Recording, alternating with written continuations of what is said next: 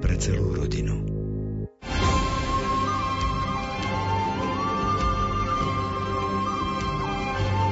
Milí priatelia, vítame vás pri počúvaní relácie Výber z pápežských encyklík. V nasledujúcich minútach vám chceme ponúknuť vybranú časť čítaní a komentárov z apoštolskej exhortácie pápeža Jána Pavla II. Familiaris Consortio, rodinné spoločenstvo. Témou, ktorú sme pre dnešok vybrali, je manželstvo a rodina v Božom pláne. Text exhortácie načítal Miroslav Kolbašský. Komentáre si pripravil Anton Fabián a technicky na relácii spolupracujú Jaroslav Fabián a Martin Ďurčo.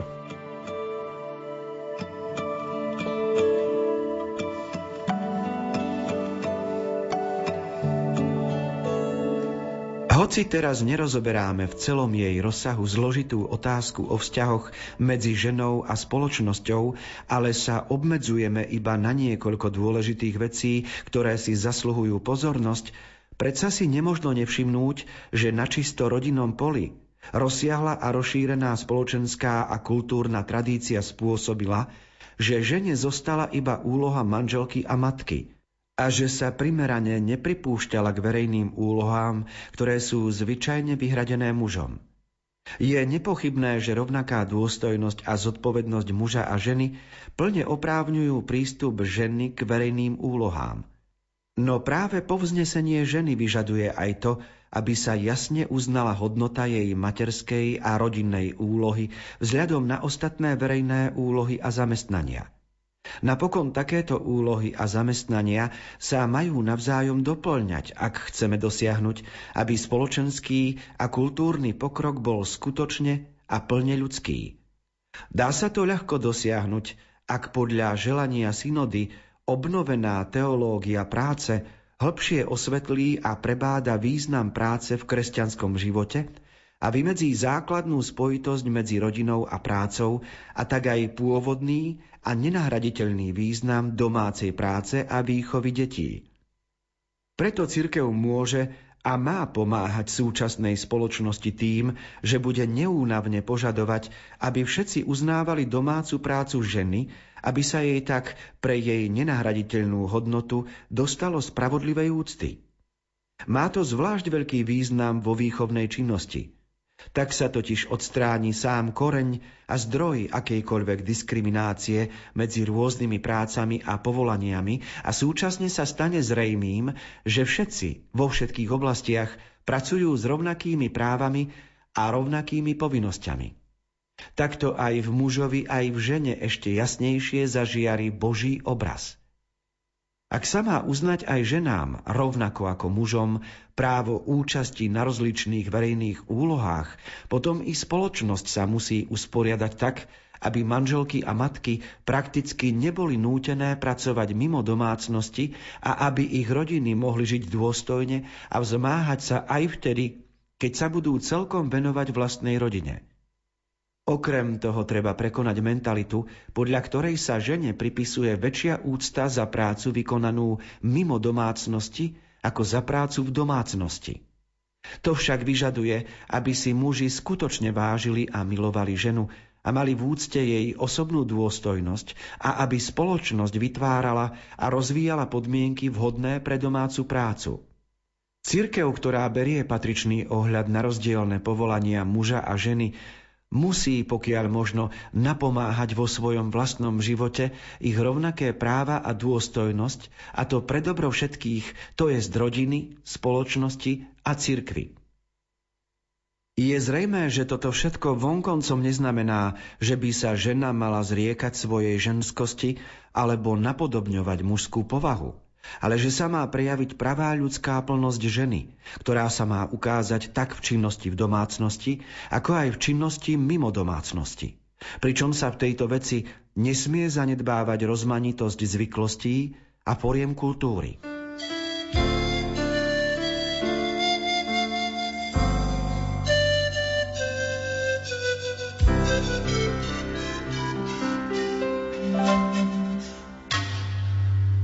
Článok 23 dokumentu, ktorý má názov Familiaris Consortio, obsahuje postoje, ktoré Ján Pavol II napísal pred 30 eh, rokmi ale sú stále aktuálne. Predovšetkým hovorí, že je veľkou chybou v našej spoločnosti, že sa rozšírila mienka, kedy sa žene a matke nedovoľovala taká účasť na verejných úlohách ako mužom. Toto sa samozrejme za posledné roky mení a prístup k činnosti na verejnosti, či už ide o spoločenskú, politickú činnosť, či už ide o dobrovoľné inštitúcie, zamestnania a tak ďalej, to všetko sa výrazne mení. Ale čo je na tom článku najzaujímavejšie, že on už pred 30 rokmi povedal to, s čím zápasíme dodnes. Dodnes v našich zákonoch sa používa slovo materská dovolenka, namiesto toho, aby sa povedalo slovo, ktoré má v laborem exercens Jan Pavol II, a to je domáca práca. Žiadna matka, žena nie je na dovolenke, keď sa stará o dieťa po pôrode. Ona vykonáva domácu prácu a výchova detí by mala byť ocenená ako domáca práca. A namiesto toho sa používa výraz materská dovolenka a sa hľadá spôsob, ako dlho má byť alebo ako má byť financovaná a tak ďalej. Laborem exercens je encyklika, ktorá patrí medzi sociálne encykliky Jána Pavla II, je z roku 1981 a je o hodnote ľudskej práce. A preto tam spomína v súvislosti s prácou aj otázku domácej práce, ktorá by mala byť rešpektovaná. A malo by sa dostať žene spravodlivej úcty práve preto, že vykonáva domácu prácu. Ale keďže toto, čo sa deje doma, v rodine a výchova, neprináša peniaze a zárobok, lebo to nie je hodnotené ako domáca práca, preto sú vlastne ženy nutené pracovať aj iným spôsobom, mimo domova. Okrem toho samozrejme tu máme druhú skutočnosť, že dievča, ktoré vyrastá na ženu, v škole je celých 15, 18, 20 rokov vychovávané tak, že je pripravované na nejakú kariéru, na nejaké povolanie. Je len minimálne pripravované na prácu, ktorá je domáca a v rodine. A tak Jan Pavol II veľmi, veľmi reálne, aktuálne hovorí, že treba prekonať mentalitu, podľa ktorej za prácu vykonanú v nejakom zamestnaní sa pripisuje človeku väčšia úcta ako za prácu, ktorú vykoná žena v domácnosti. Ale tá domáca práca, to je ten správny výraz, ktorý by sa mal e, svojím spôsobom uzákoniť.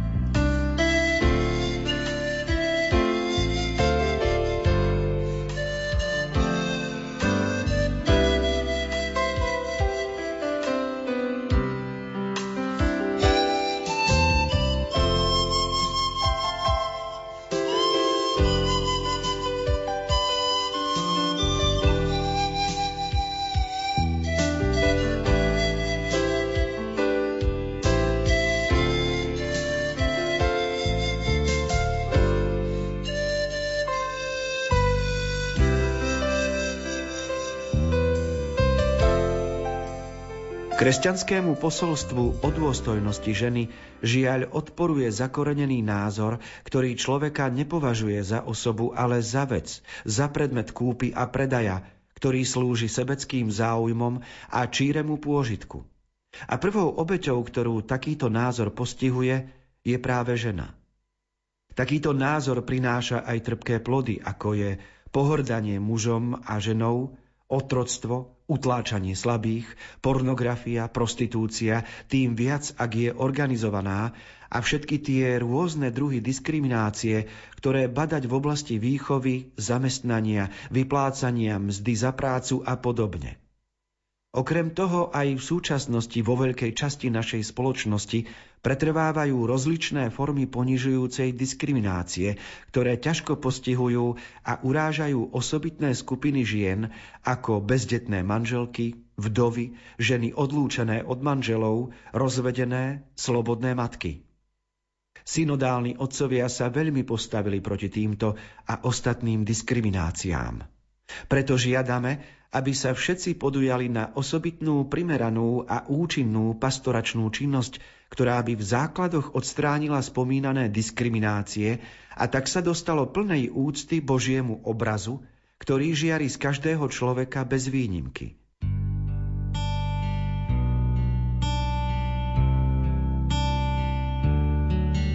V článku 24 pápež Jan Pavol II doplňa ešte tému dôstojnosti ženy a doplňa to o tzv. antidiskriminačný postoj. Čiže pripomína to, čo diskriminuje dnes postavenie ženy v spoločnosti.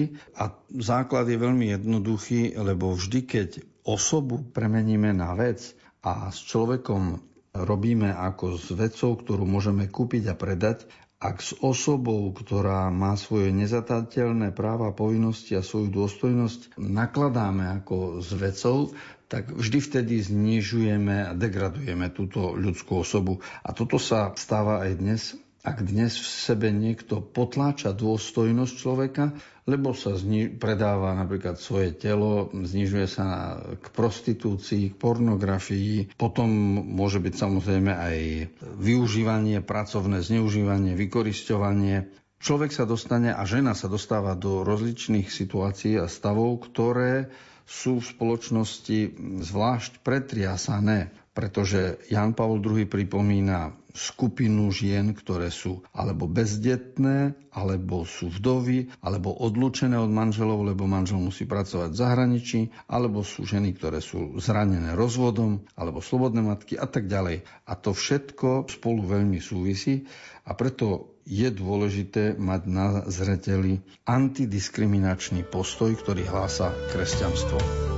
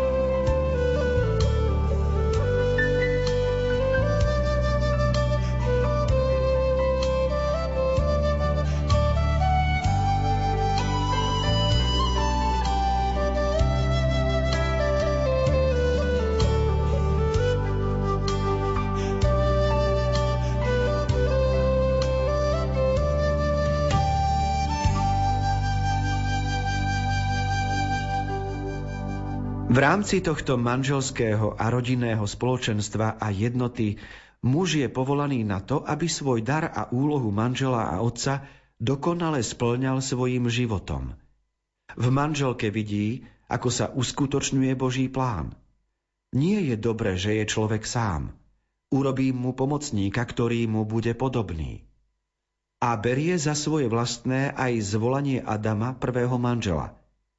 Toto je konečne kosť z mojich kostí a telo z môjho tela. Pravá manželská láska predpokladá a vyžaduje, aby muž hlboko rešpektoval rovnakú dôstojnosť ženy. Svetý Ambrós píše Nie si pánom, ale manželom. Nedostal si otrokyňu, ale manželku. Odplácaj sa jej pozornosťou a buď jej vďačný za lásku. Muž má žiť so svojou ženou v celkom osobitnej forme osobného priateľstva – Kresťan je ďalej povolaný na to, aby pestoval city novej lásky tým, že svojej manželke preukazuje nežnú a súčasne pevnú lásku, akou Kristus miluje cirkev. Láska k manželke ako matke, ako aj láska k deťom sú pre muža prirodzenou cestou k pochopeniu a uskutočňovaniu svojho odcovstva. Najmä tam, kde spoločenské a kultúrne podmienky ľahko privádzajú otca k určitému odstupu od rodiny alebo aspoň k jeho menšej účasti na výchove, treba sa usilovať o to, aby v spoločnosti znova zavládlo presvedčenie, že úloha a poslanie otca v rodine a pre rodinu majú jednečný a dôležitý význam – Sama skúsenosť učí, že otcova neprítomnosť spôsobuje psychologické a mravné poruchy, ako aj vážne ťažkosti v rodinných vzťahoch, podobne aj naopak. Deprimujúca prítomnosť otca, najmä tam, kde sa ešte aj dnes vyskytuje prílišné panstvo mužov, po španielsky mačizmo, čiže zneužívanie predností mužských vlastností, čím sa ponižuje žena a prekáža sa rozvoj zdravých rodinných vzťahov – Muž, ktorý tu na zemi znova robí zjavným a prežíva Božie odcovstvo, je povolaný na to, aby zabezpečoval harmonický rozvoj všetkých členov rodiny. Túto úlohu splní, ak si bude veľkodušne uvedomovať zodpovednosť za život počatý pod matkyným srdcom. Ak sa bude vo zvýšenej miere usilovať zúčastňovať sa spolu s manželkou na výchove. Ak bude vykonávať prácu, ktorá nerozvracia, ale povznáša rodinu v jej súdržnosti a pevnosti a napokon, ak bude vydávať svedectvo zrelého kresťanského života, ktoré účinnejšie privádza deti k živému stretnutiu s Kristom a s cirkvou.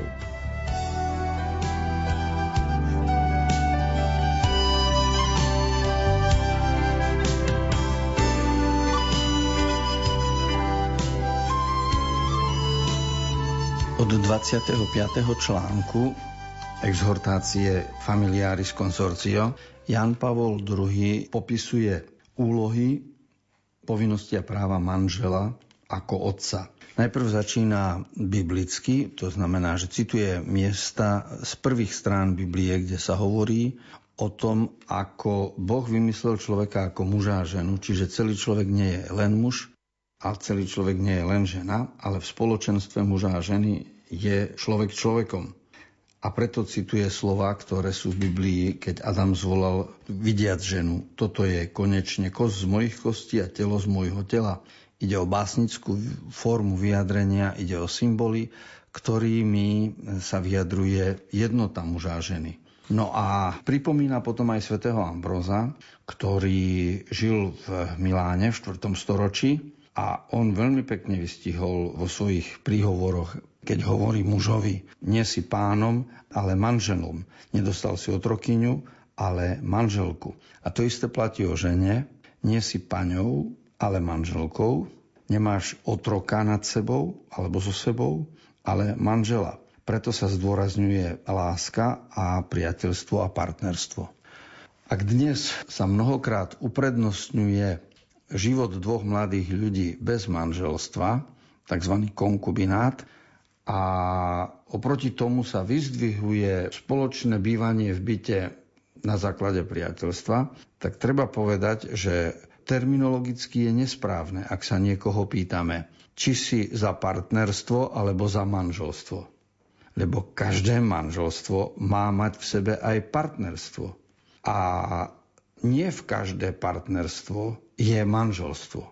A preto používať slova a hrať sa so slovami tak, že človek je alebo za partnerstvo a žije iba s partnerom a nie je za manželstvo, je jednak nebezpečné a je to aj lingvisticky nesprávne, ale aj právne je to nesprávne, lebo obsahom manželstva predsa je, je láska, priateľstvo, teda partnerstvo, ktoré sa rozvíja ešte aj sviatostným spôsobom. A v druhej časti článku pápež pripomína to, čo vieme z psychológie a hovorí, hovorí sa tomu vzor otcovstva.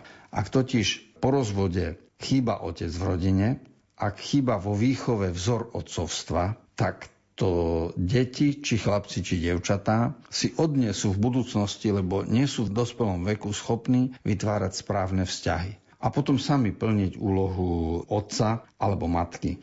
A toto už dnes je tak vyskúmané a dokázané, že to treba považovať za vedecký fakt. Absencia vzor otcovstva alebo vzor materstva v rodine má vážne následky pre ďalšie správanie sa človeka, v jeho snahe v budúcnosti vytvárať vzťahy, ak vôbec nejakých vzťahov e, schopný bude. Respektíve potom následkom e, absencie otcovstva a materstva v rodine vznikajú vzťahy lesbické, homosexuálne a rôzne ďalšie, ktoré sa dnes e, hlásia k jestvovaniu ako alternatívne.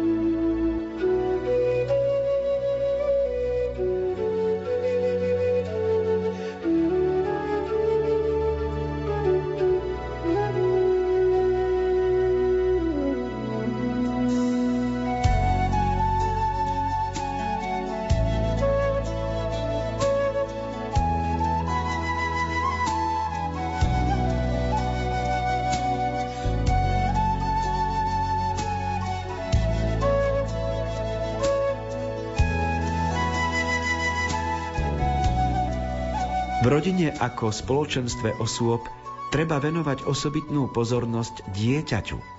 A to tak, že sa prechováva veľká úcta k jeho osobnej dôstojnosti. Berie sa ohľad na jeho práva a veľkodušne sa o ne zasadzuje.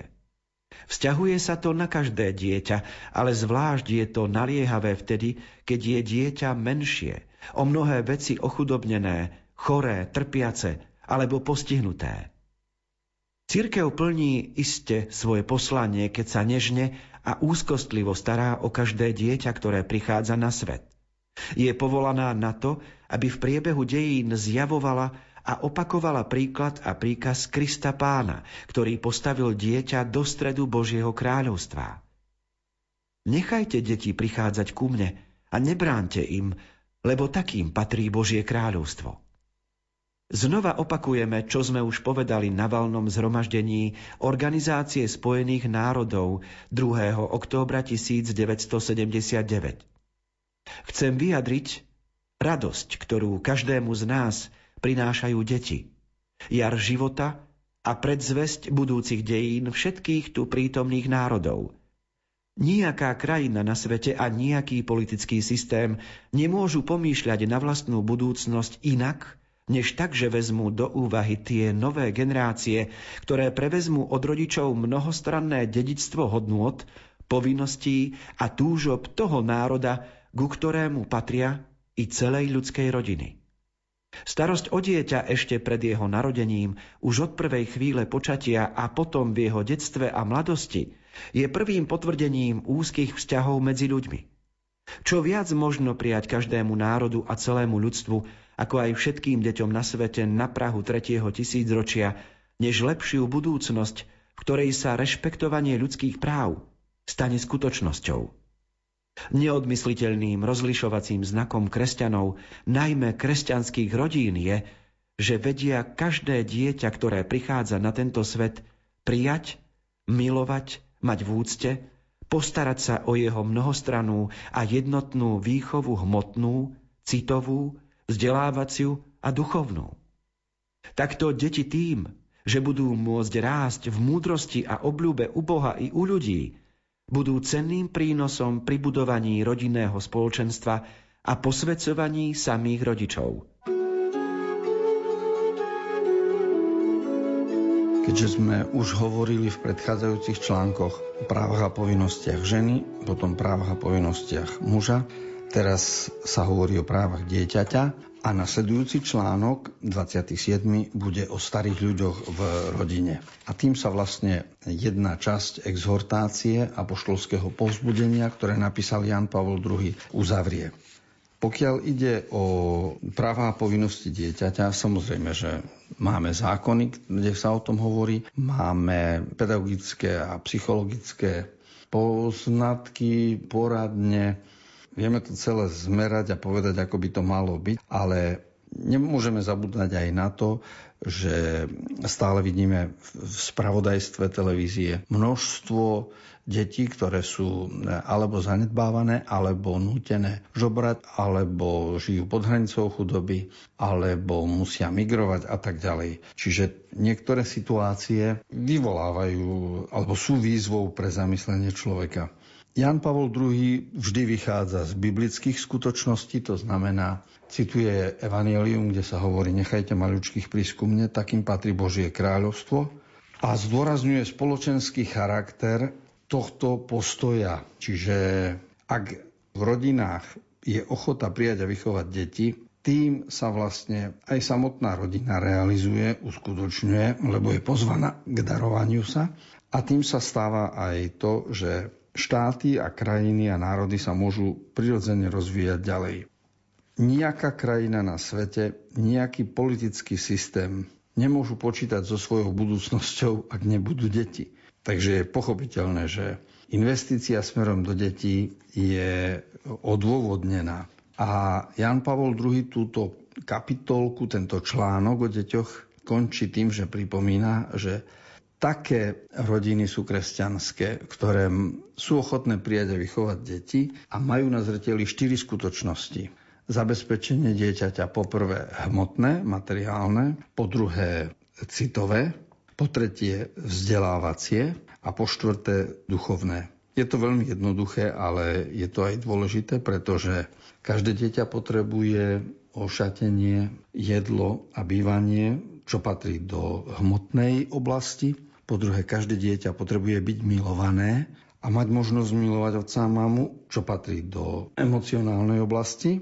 Po tretie, právo na vzdelanie, a po štvrté duchovná oblasť, čiže aby človek rástol aj v spiritualite, vedel, správne poznal mohutnosti v svojom živote, aj dôležitosť Boha a potrebnosť Božej sily pre formáciu človeka.